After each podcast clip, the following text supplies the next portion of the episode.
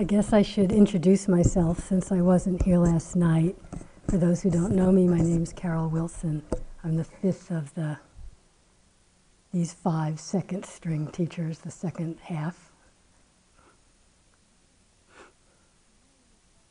Tonight I want to talk about uh, the process of insight and supports for that process to arise. So, this insight, this vipassana is usually translated as insight meditation. What is insight actually, anyway? You know, we come looking for insight, obviously, or we wouldn't put ourselves through this. We eagerly, impatiently await its arisal. What is it?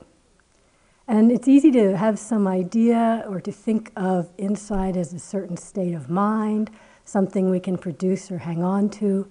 But the nearest I could come, in my experience, to describing true insight is uh, a shift of perception. Spontaneous, out of our control, but we just suddenly, that aha, and we see something in a different way. The situation itself doesn't actually change, but the effect of that momentary shift of perception can have quite a, a radical effect on the way that we relate. A whole range from very little to really huge. So, a good metaphor, not complete, of course, as metaphors are not, but a good one for the way insight works in our Dharma understanding is those, mm, you know, those, they call magic eye photos, I think, here, that have some kind of uh, it's just geometric designs and colors, and when you look at it, it's nothing in particular. But if you look at it long enough and unfocus your eyes in just the right way, some magic 3D picture of dinosaurs, for example, springs out from the background. And once you see it, in that moment of seeing it, it's like, wow, dinosaurs. How could that be there in just these orange and blue triangles? And then it's gone. You know, your eyes focus again, or you start thinking about it, or you look away, and it's just the, the triangles again. But the effect of the seeing that, it has an effect, right? Even though it's momentary, it's shifted something radically that you know there's another way of perceiving that same geometric picture. You know, something else is possible, even though you can't hold on to it. And if someone were to come to you and say, No, you're out of your mind, there's no dinosaurs in that picture. Or you know how sometimes you meet someone, my mother's like that, she cannot see it. And it drives her crazy. You know, everyone's going, Wow, dinosaurs, spaceships. And she's, oh, I want to see it. And the tighter you get, the more you look for it, of course, that sounds familiar, doesn't it? Forget about it. You're not going to see anything. So, the seeing of it makes the next seeing a little easier. That momentary shift of perception doesn't stay with us, but it exerts an influence on the way that we meet the next similar experience. So you get the drift, right? You get the uh, metaphor, how that works for insights in our life as well as in our meditation practices, as well as in our Dharma understanding. The insight isn't of thought.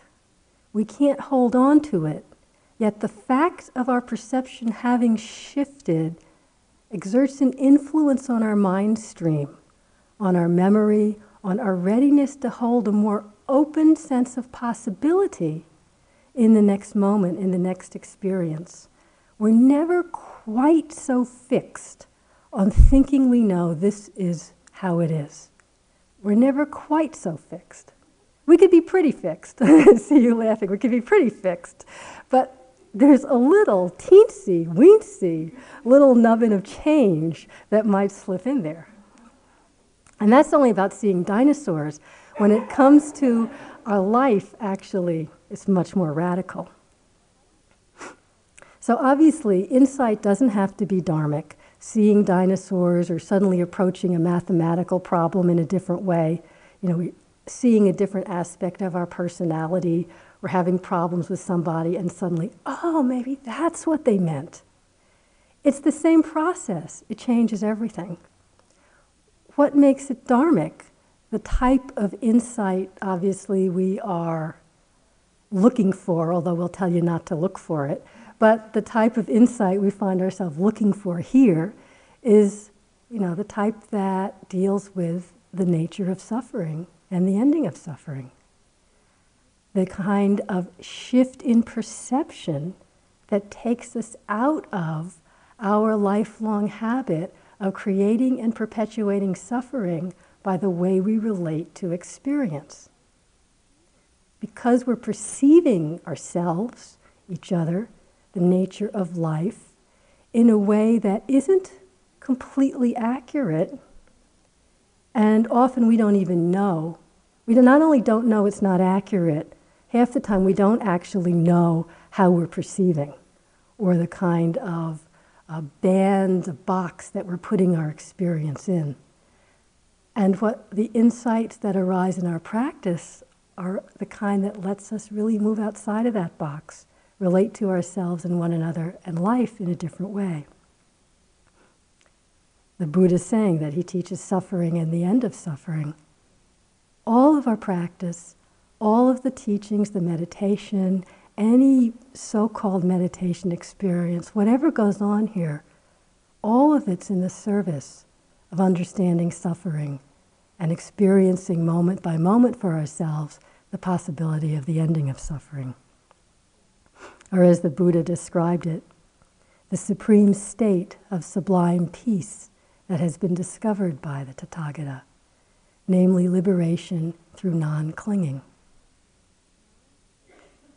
Non clinging and basic awareness, totality of open, connected presence these, to me, are really the two sides of the same thing, really at the heart of what allows any moment of pure insight to arise.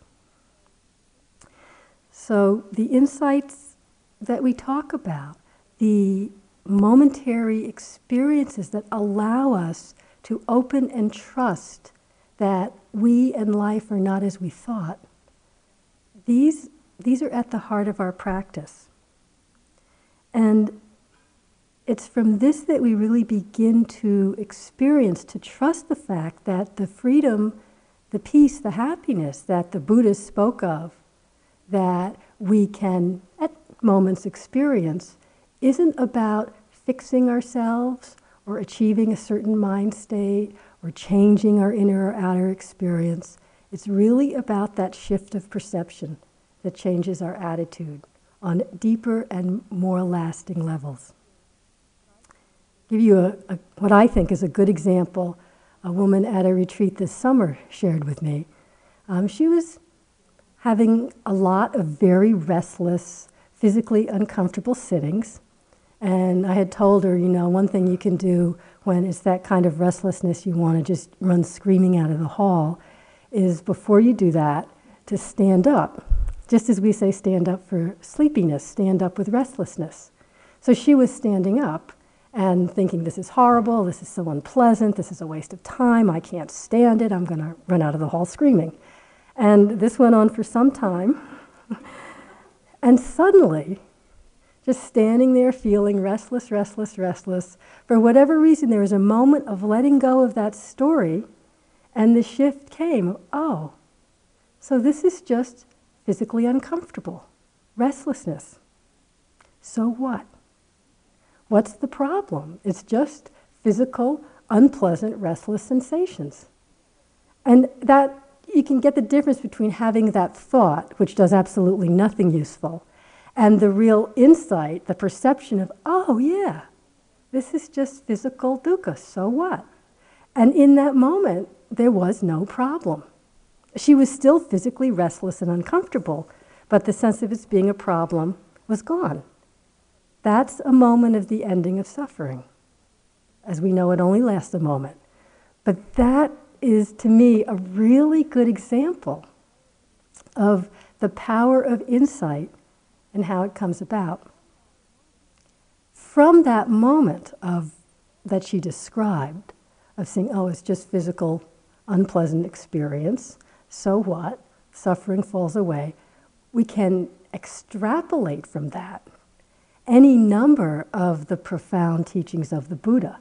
You know, we could say, well, that really points to the Four Noble Truths. And I could give a whole talk about, you know, the suffering, the craving, the ending of suffering, the path to the ending of suffering.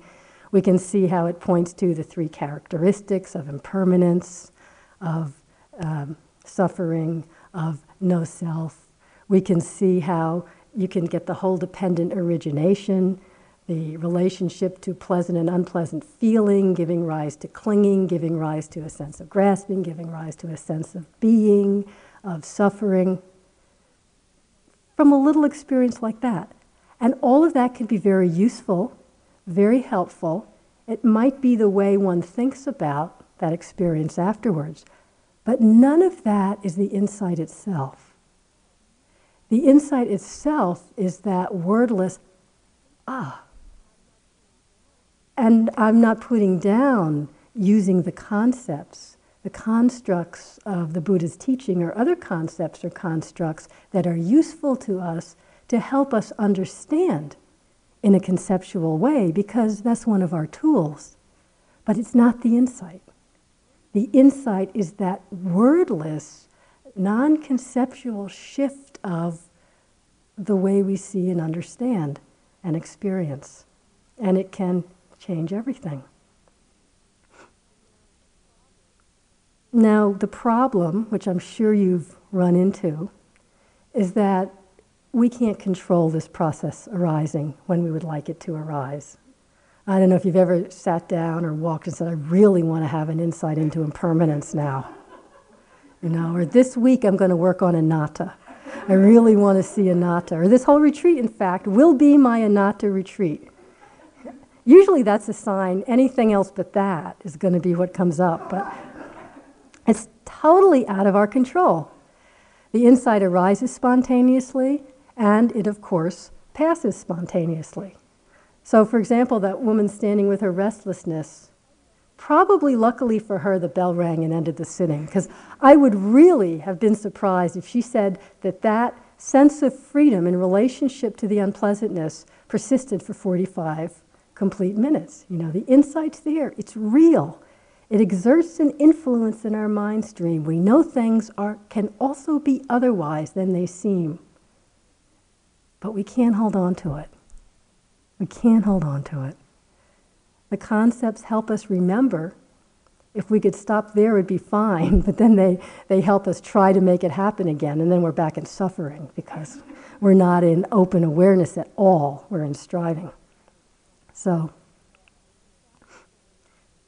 the factors that I, I mentioned before that I really want to kind of drill in, and they're not new ones, um, about the arising of insight are these qualities, basically what we've been talking about as sati, is mindfulness, open totality of presence, without assumptions, without expectations, without judgments. And this is only possible, this pure presence in a moment is only possible when there is non clinging of heart, of mind. Obviously, the two go together. Now, you can have non clinging and not have totality of presence. We can have non clinging and be completely zoned out. That's also possible. So, non clinging also has to have non delusion, some sense of wakefulness totality of presence along with it. So it's, it's these two, minimally, that are helpful.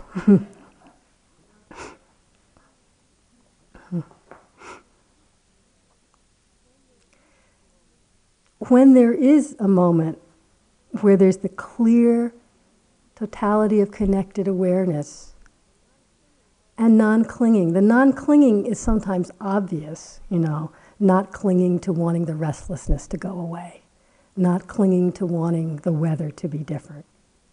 Sometimes the clinging that's happening in that moment is much more subtle to uh, an idea a description we have of ourselves or reality that might not even be a conscious thought.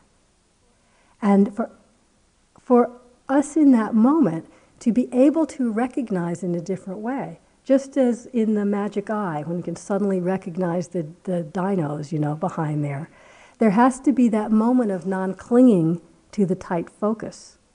But in that moment, you also can't be looking for the dinos or looking for impermanence. There has to be that total steadiness of purpose and connectedness and the letting go of any particular.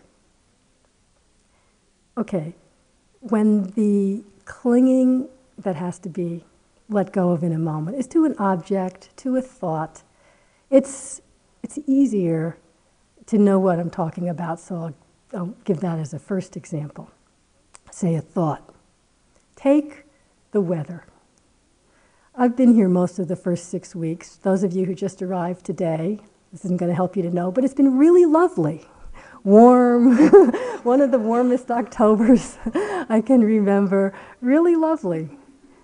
And suddenly, you know, and what was it, yesterday or the day before? Literally between the morning and the afternoon, I think the temperature dropped 25 degrees. It was, it was quite amazing. So, if maybe that doesn't bother you, you're lucky. You have something else to let go of. If, though, you find, and I'm very sensitive to cold, doing walking or being outside, and not even obsessively, but just a little bit, that pulling back, that aversion to the coldness, that little subtle, oh, it was so nice when it was warm. My practice was so much better. I could walk outside in this open, relaxed space without this contraction. This contraction of body leads to contraction of mind and contraction of heart. How are you supposed to do really open, spacious practice inside in the dark when you're all contracted and all these people are stomping around all over? It's impossible. And it is possible to really attribute the suffering to the fact that the weather changed. It's possible. It's possible to be lost in that for quite some time, or to the fact that different people are doing different things than the other people were doing four days ago. And we finally got used to the other people's stuff, and now we have to start over again.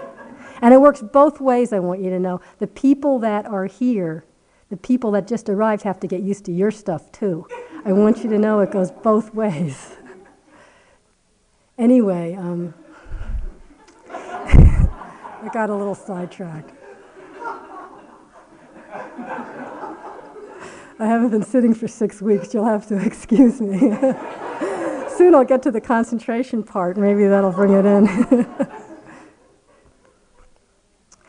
anyway, one could really be thinking one is working quite mindfully, but there's just this little clinging to it. It would be better if it was warm again.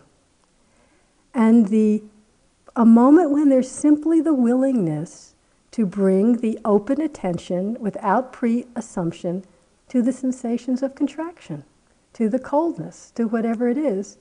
And there's that, in that moment of mindfulness, there isn't clinging. There's just letting go into what is. And suddenly, oh, yeah, right. Unpleasant sensation again, you know? And that shifts the whole sense of the problem. A new problem, no doubt, will arise, but that particular one is seen through. And it might not be the big aha you're waiting for to end, you know, all sense of self, but it is an insight. It is a shift of perception that in that moment is the end of that suffering.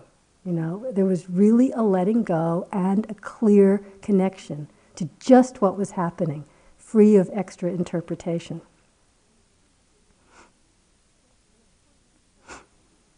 And of course, this kind of shift of perception is not dependent on being in a meditation retreat. You know, it's not dependent on continuity of mindfulness and concentration. But what is so helpful about the meditation process and about doing it with the commitment and steadiness and intensity with which we do it here is that it allows us to begin to see through some of the inaccurate and some downright wrong and confused perceptions that overlay our moment to moment experience that are either so fast or so subtle or so continuous, and we're so used to them that we really don't notice them without a steadiness and continuity of mindful awareness and letting go. So, for example, the clarity, the stillness of the concentration, the moment to moment nature of the mindfulness, and the power of the moment to moment doing this allow us at times to begin to see through certain ideas. They might be personal ideas that you've held about yourself. You know, this, you don't even put it in words. This is my personality. I could never do X, Y, Z. I could never really experience pure loving kindness. Maybe anatta is true for everybody else, but for me, it's not, and I'll never be able to know that, or whatever. Certain views of who I am, how things are, that we don't even know we're holding. And without the steadiness and subtlety of the meditation, it's very difficult to begin to notice that, to experience that momentary shift of perception. We're so fixed on how we think things are that it doesn't even allow perceptions in sometimes that are outside of the framework, that are outside of the box. We don't even know there's a box, you know, we think this is all there is. Fred actually this summer, this summer told me a great story in this vein. I'm not completely sure it's true, but it's a great story and it illustrates the point. He was talking about um, Captain Cook. When Captain Cook's ships, the you know, tall masted ships, first sailed into, now he wasn't clear on which harbor it was, whether it was Australia or one of the Polynesian islands. But he said when the ships first sailed into the bay, there were a lot of the native peoples on the beach, and so this assumption of what they saw is based on the native people's behavior, that these weird, tall things sailed into the harbor, and there was absolutely no acknowledgement whatsoever that anything was there, that anything had happened. The people just kept going on completely about their everyday business. And you might have thought, well, they're just not very curious, they just don't care. But they assumed that really it was because that was such a bizarre thing outside of any range of experience that could be imagined that they didn't even notice. Because as soon as um, the tall ships lowered their little rowboats and people got in the rowboats and they started rowing towards the shore, that fit into experience because the, the native peoples had boats and rowing. And so as soon as that started, they went nuts. They started running around and going wild and dropped what they were doing and ran down to the beach and started bringing gifts and rowing out to, to see the uh, people rowing in. And so it's really this sense of something that we already know, we recognize, we know how to act to it, that fits into the world. Something so completely outside of what we've known or ever imagined, we can at times effectively not even perceive it. That's just not even happening, you know. And we don't even know we're doing it. And if someone told you, you think they're the nut. So that process, that's really what's so fascinating to me in the whole process of perception, in coming to discover through the meditation process that there are many, many different ways of perceiving the reality that we call mind and body, that we call this world. And who's to say this is the right one, that is the wrong one? After a while, you realize can't really grasp at any of them. If I think this is right, I'm just shutting out other possibilities, and that's where we suffer. When the, the Buddha spoke about wrong view, ditthi, wrong view, to me it's literal wrong view. We're really perceiving in an inaccurate, incomplete way and completely grasping and constructing ourselves from that inaccurate understanding. So, we can't decide from what we know what we should be looking for. If we could just extrapolate that into our meditation practice, think how much suffering we'd be saved. So, concentration. If you could just imagine not having an idea of what really good concentration is that you have to try and live up to, and just feel the breath. I mean, my God, what a relief that is when we can do that. Or if you have some idea or an experience, oh, this is open, flowing awareness. Now I know what it's supposed to be like. It all slams shut again in that moment. Any idea of what emptiness is, of what enlightenment is, of what I'm looking for, immediately slams the box shut. Krishnamurti's famous um, expression, freedom from the known, that's really what insight is.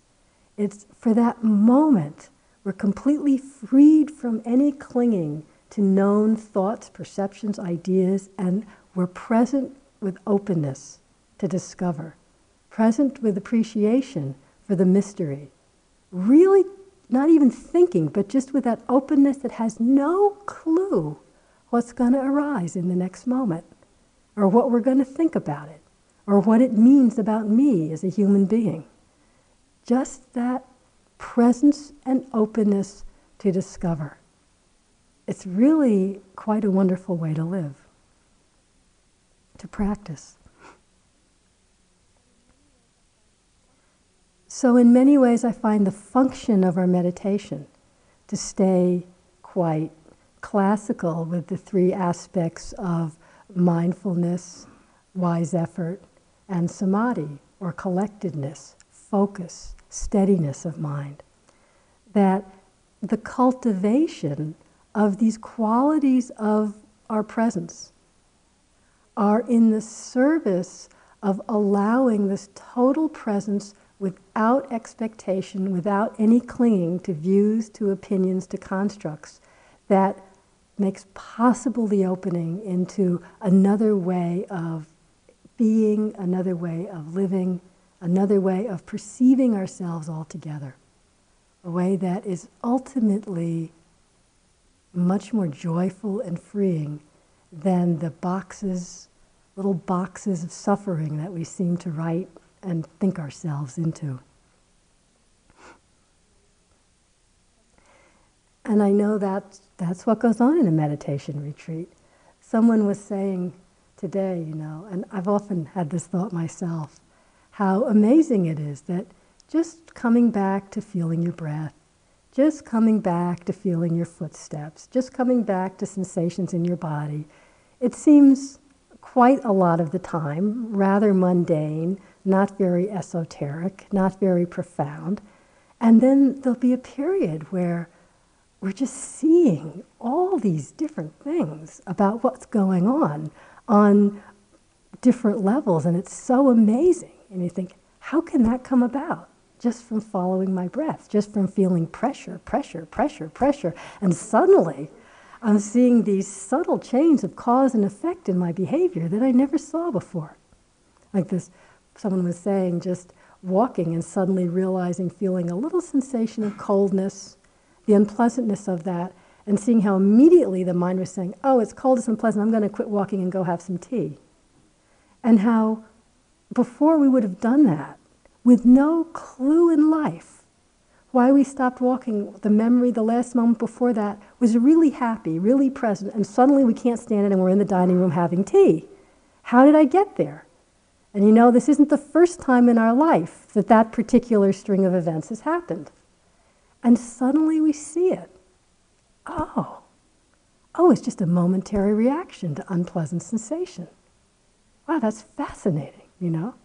And that comes about from the cultivation of the moment to moment mindfulness that develops into concentration, steadiness, collectedness of mind.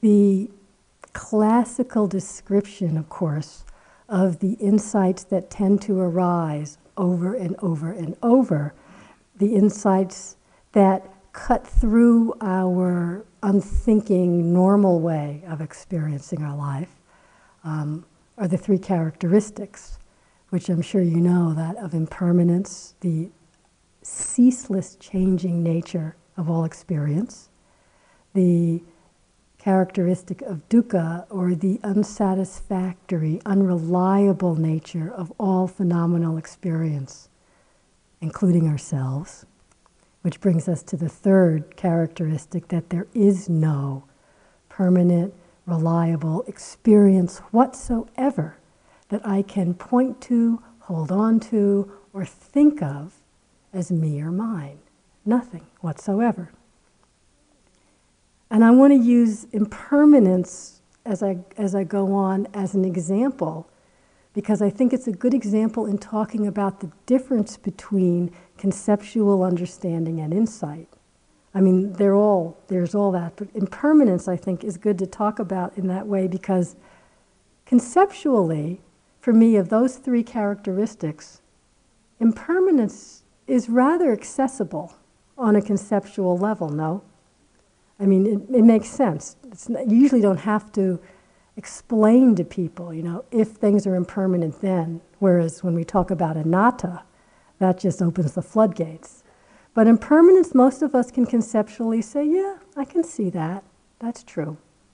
And then we go about, as we know, our lives as if nothing that we like is ever going to change, you know, including ourselves, including our moods, just completely overlooking the constant impermanence, which, if someone came and asked us, we'd completely agree with yes, everything's impermanent.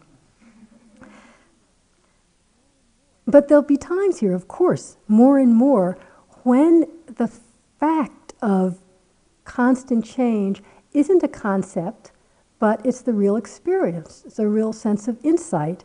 And in those moments of insight, in that moment, you're not fighting it. It isn't really scary. It's that sense of, right, what's the problem? Everything's changing. We let go of the struggle, and it's a real sense of harmony, of ease, of being with things as they are, ending of the struggle in that moment. Huh? I'm sure you all know that experience. What's interesting is how often, not always, but often, immediately afterwards or very soon afterwards, when the insight has again changed, we have the memory of it, but it's not our living experience anymore. And in fact, it can have like a, a, feeling of dissonance. You know what I mean? Where it's been, you were just so in the flow, and suddenly everything's frozen solid again. Either you're clinging to something or something unpleasant's happening, and instead of just letting it flow, you're really struggling against it. You're, the fact that you knew a minute ago everything was changing just adds to the sense of suffering.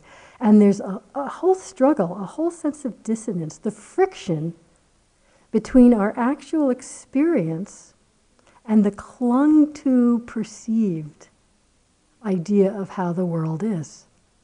And a great deal of the time, we might find ourselves in more or less subtle forms of this dissonance. And it can be in different ways. Like sometimes the dissonance is things are changing and we're clinging, you know, we don't want it to go and we're suffering.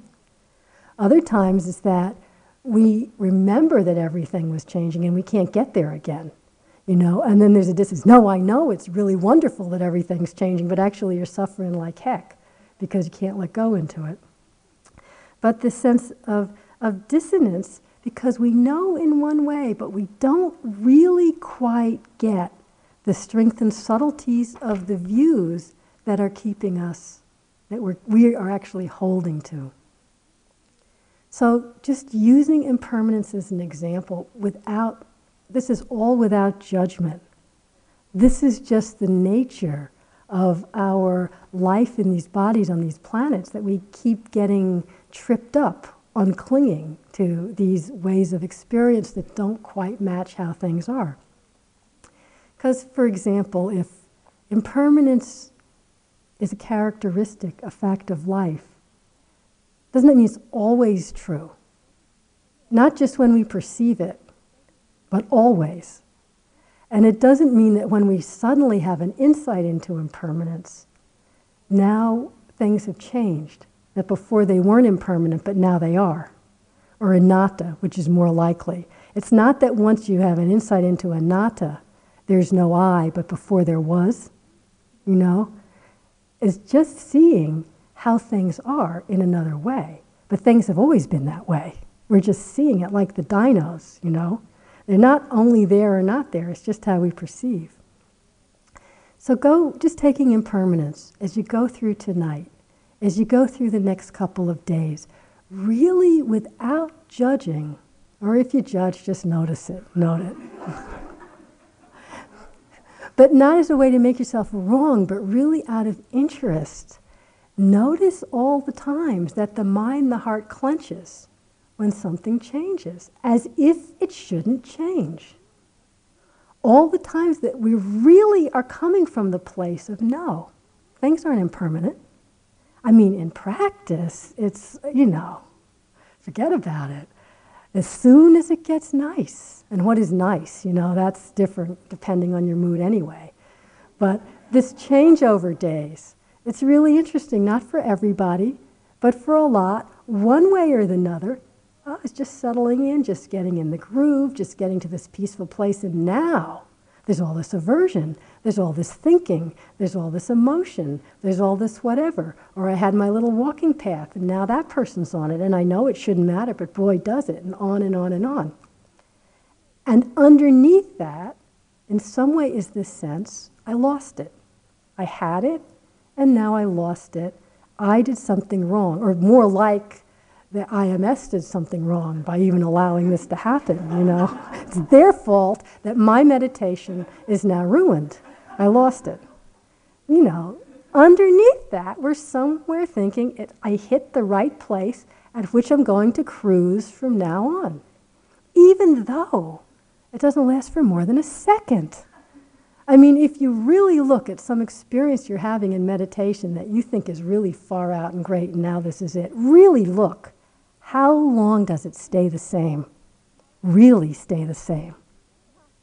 I'm willing to bet. not, not much more than that. Maybe it gets better, but it doesn't stay the same.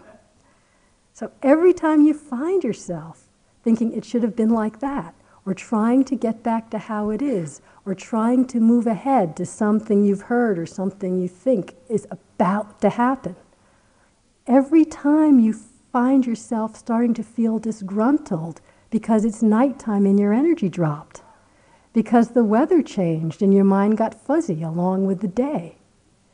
Every time you find yourself thinking you know what's going to happen in the next moment, we're clinging to the idea of permanence. Even thinking, you know, it's more amazing that the stuff happens the way we think. That I'll talk for another 10 minutes or so, and then I'll ring the bell, and then you'll get up and go walking, and then the bell will ring. Maybe if someone signed up, the bell will ring, and then you'll come back in here and sit again. The fact that sometimes that stuff does happen lulls us into complacency. But really, we have no clue that there'll even be a next moment, never mind that we know what's going to happen in it. And every time that we notice somehow we're taking for granted, somehow we're resisting change. In that moment, we're denying the truth of impermanence. In that moment, we're coming to look for rest in an unusually it's an unspoken, unclear idea of permanence.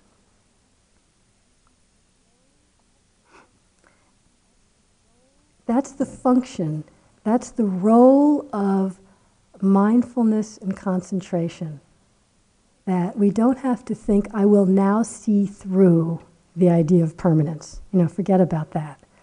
But the steadiness and the open heartedness of mindfulness and the concentration, the collectedness of mind that develops through continuity of mindfulness allows the truth to reveal itself if we stop looking, but we're willing to really be present. from Nisargadatta Maharaj. Discovery cannot come as long as you cling to the familiar. As long as you have all sorts of ideas about yourself, you know yourself only through the mist of these ideas.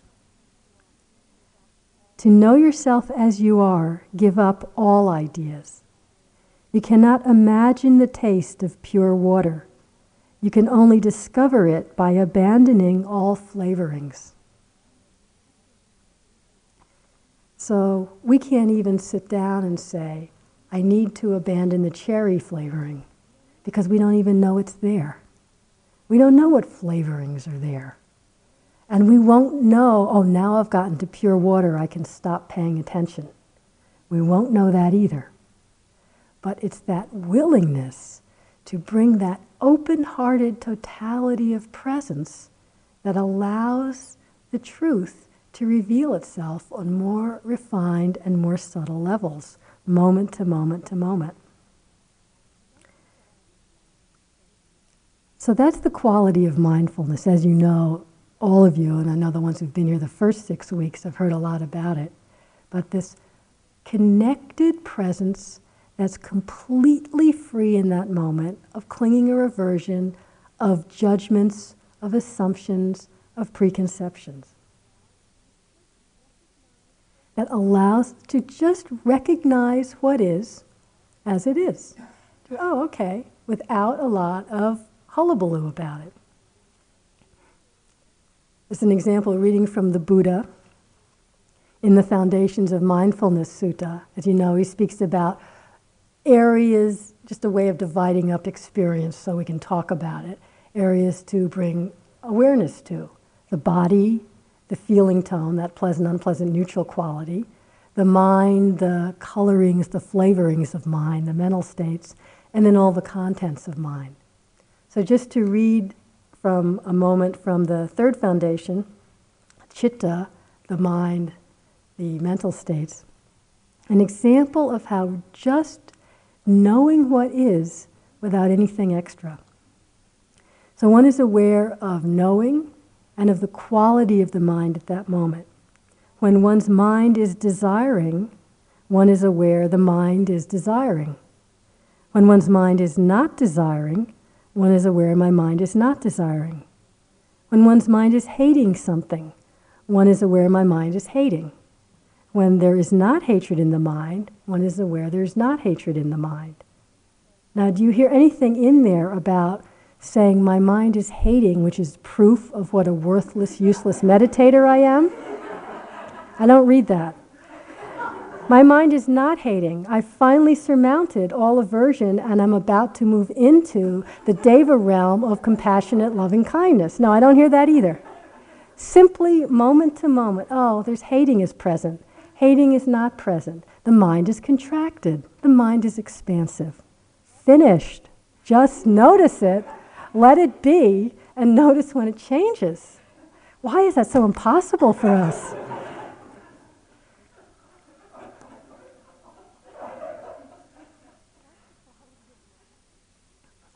That's the quality of mindfulness. And that's what allows us to notice oh wow, I'm putting this cherry flavoring on, and it really doesn't need it.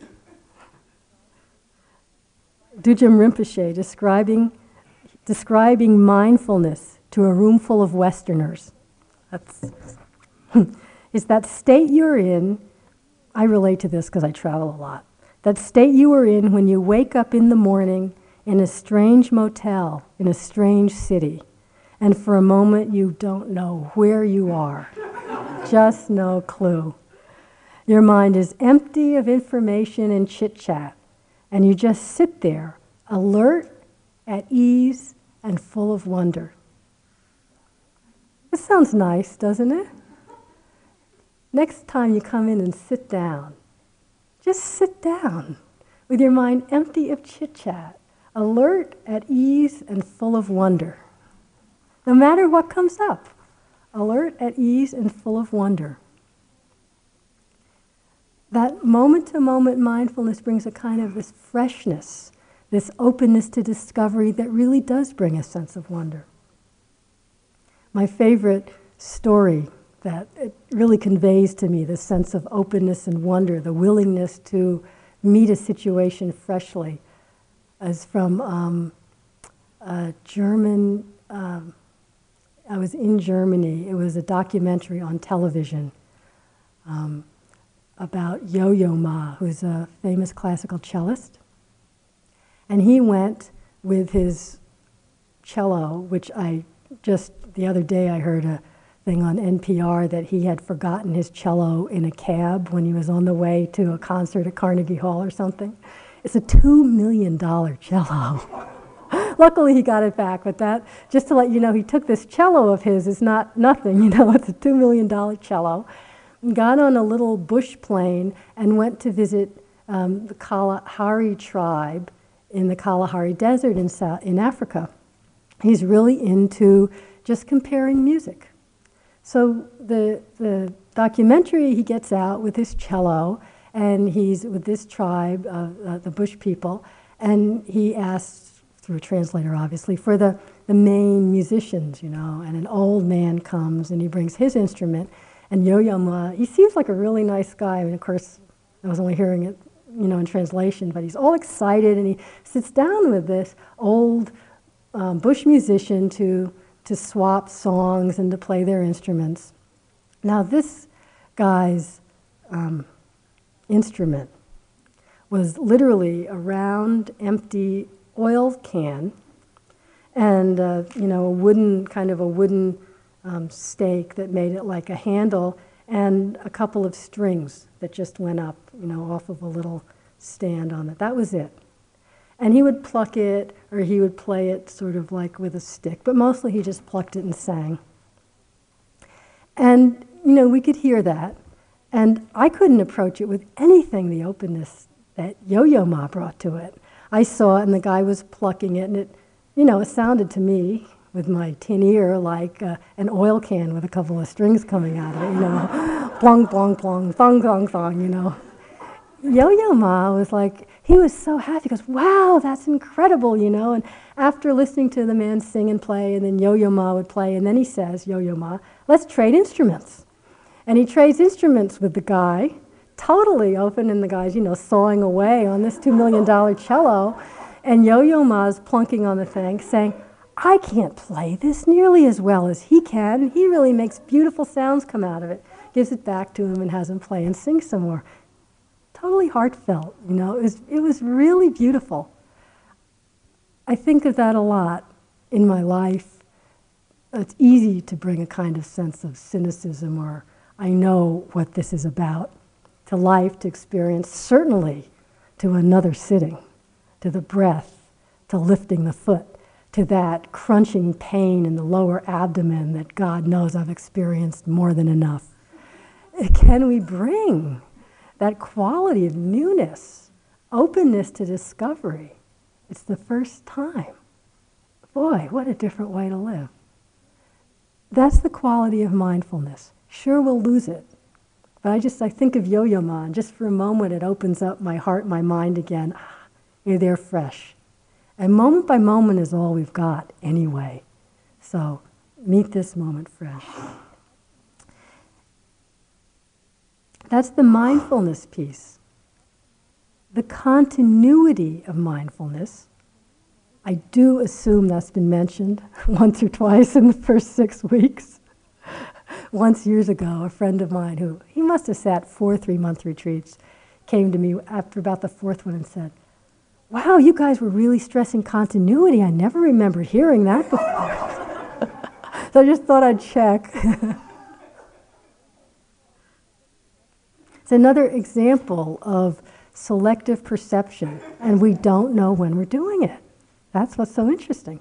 Anyway, the continuity of mindfulness is extremely important, both because it's what allows the steadiness, the concentration, the unification of mind, of attention to develop, and also the continuity, the steadiness of mindfulness is what reveals, for example, impermanence. Lack of continuity hides impermanence. Have you noticed that? I'll give examples, but the steadiness, the continuity, mindfulness moment after moment, not just when we like it, not just when we think something's worth paying attention to. That's the biggest trap. Because the things that aren't worth paying attention to are the things that are going to reveal a lot about life in ourselves. But the continuity, first, as you know, one moment informs the next. So, one moment of rage, it's a lot easier to be angry the next moment. The moment of metta, the next moment of metta is a lot easier. Same with mindfulness. One moment of open, wondrous present, we're much more likely to be in the same space in the next moment. It leads to this stability of attention where it's not that the uh, the kind of, of concentration we're cultivating here, khanika samadhi, momentary concentration, where um, the objects may be always changing. We start with the breath, or with hearing, or with body, but at times there's this sensation, sensation, the breath, hearing, sensation, thought, things changing, but there's a steadiness of meeting each experience where the mind isn't fluttering, it's not distracted by the pleasant or unpleasant, it's just there with what is. That's a real depth of unification, non distractedness of mind and heart. That in itself, have you noticed how satisfying it is? Like nothing special can be going on, but just that, that undistracted quality of presence is really quite lovely, peaceful. It is just this rest, you know, from running all over the place in the mind. So that steadiness, the moment after moment after moment, the continuity, allows the concentration, the samadhi to develop. And this is what allows for the recognition, that shift of perception that's insight, to see our experience in a different way. So, using impermanence again as an example. Lack of continuity hides impermanence to use emotions, a state of mind, just since I was using that from the four foundations of the Buddha. Paying attention when we think it's interesting, when it's strong enough to call us, or we're just caught in it. We tend to notice both the mind states we really like and we're attached to. Ah, concentration, joy. Oh, I'm feeling so high, so peaceful. And also the ones we don't like the heaviness, the self judging, the sadness. And there's a real uh, tendency to think like when you're in a grief space, when you're in a self judging space. Ugh, I've just been so self judging all day. I've been grief stricken all day. I've been dull and sleepy for the last three and a half weeks, whatever it is. That's, again, it's selective perception. There isn't just the moment after moment after moment. Because I've noticed even in the depths of really intense grief, the kind it feels like you just completely sucked into, you know, a pit of grief. If I stay really present, somewhere in there my mind's going, is that pizza? I wonder if we're having pizza for lunch. I wonder if there's dessert oh my God, this grief is just too much to bear, you know? Now, without the continuity, the undiscriminating quality of mindfulness, we just cut out that little piece, you know? And I am so filled with grief. It's steady, it's solid. If you stay, keep working with continuity, there is no way, there is no way you can go on thinking that everything's permanent. There's no way. All we see is more and more and more how fast things are changing, whether we like it or not. You know? Another way that um, the qualities that we cultivate in the meditation helps us not only the, um, the steadiness, but the depth of the concentration that lets us uh, begin to perceive experience on slightly more subtle levels than when we're really busy, when our mind is distracted. Again, to use the example someone gave in an interview of just walking, feeling really great about it, noticing a couple of moments of unpleasant cold sensation, and the mind saying, okay, I'm going to go have some tea. That's very fast. it's quite subtle. Without the concentration that can notice the rapidity of mind and body sensations coming and going, we wouldn't catch that cause and effect. We'd just be having the tea and not quite sure how we got there. Or the times in practice, for example, when you're just really feeling quite present and focused, and the sensations in the body start to seem to come faster and faster, and there's moments when there is no real perception of a solid body at all. And it, it, it's as real as I feel solid right now. And in that way, you really see for that moment, it's true. There's nothing solid. There is no body. There is no me. There is only sensations arising and passing in space, like points of light, you know, and then we go into a whole thing and we're solid again. but in that moment, that's absolutely the truth that's usually not accessible to us as a perception without the steadiness of the mindfulness and the concentration. And if that's not your experience, let me also hasten to say that doesn't last either. You know, it's, it's one of those perceptions that lets us know, oh, things aren't the way I always thought. And it changes something. We're not so fixed. But that perception also doesn't last. And the next moment, or the next week, or the next year, everything is really solid and you can't get back to that other perception. But it doesn't really matter. You never really perceive so solidly again. Just opening that space of don't know in the heart, in the mind, allows us to bring that freshness, like Yo Yo Ma, allows the possibility to really deeply perceive in another way altogether. And the more often that we recognize a moment, ah, it really isn't what I thought. I'm really not the way I thought I am. Those are the moments that can change everything. You don't have to hold on to them. It's just that totality of presence, complete non clinging in a moment that allows the truth to present itself. That to me is the whole point of our practice. And then, of course, we can't hold on to that either. Just this moment. I just want to close with this quotation from the late Nyoshul Khen Rinpoche. Buddha nature the essence of awakened enlightenment itself is present in everyone. It cannot be improved upon, it cannot be changed or degenerated. Those who recognize their true nature are enlightened. Those who ignore or overlook it are deluded. This recognition is the borderline between Buddhas and ordinary beings and this is the great crossroads at which we find ourselves every moment of our lives. Let's just sit quietly for a moment.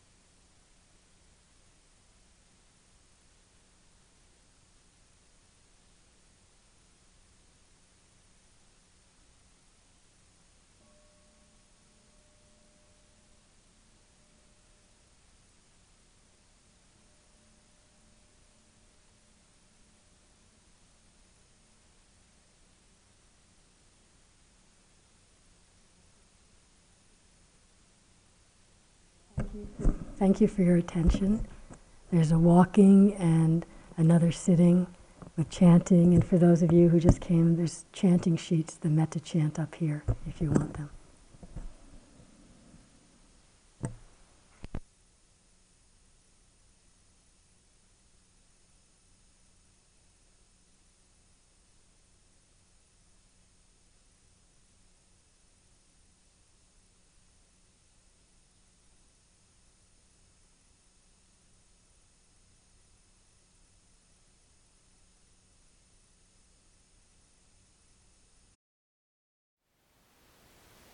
Thank you for listening. To learn how you can support the teachers and Dharma Seed, please visit dharmaseed.org slash donate.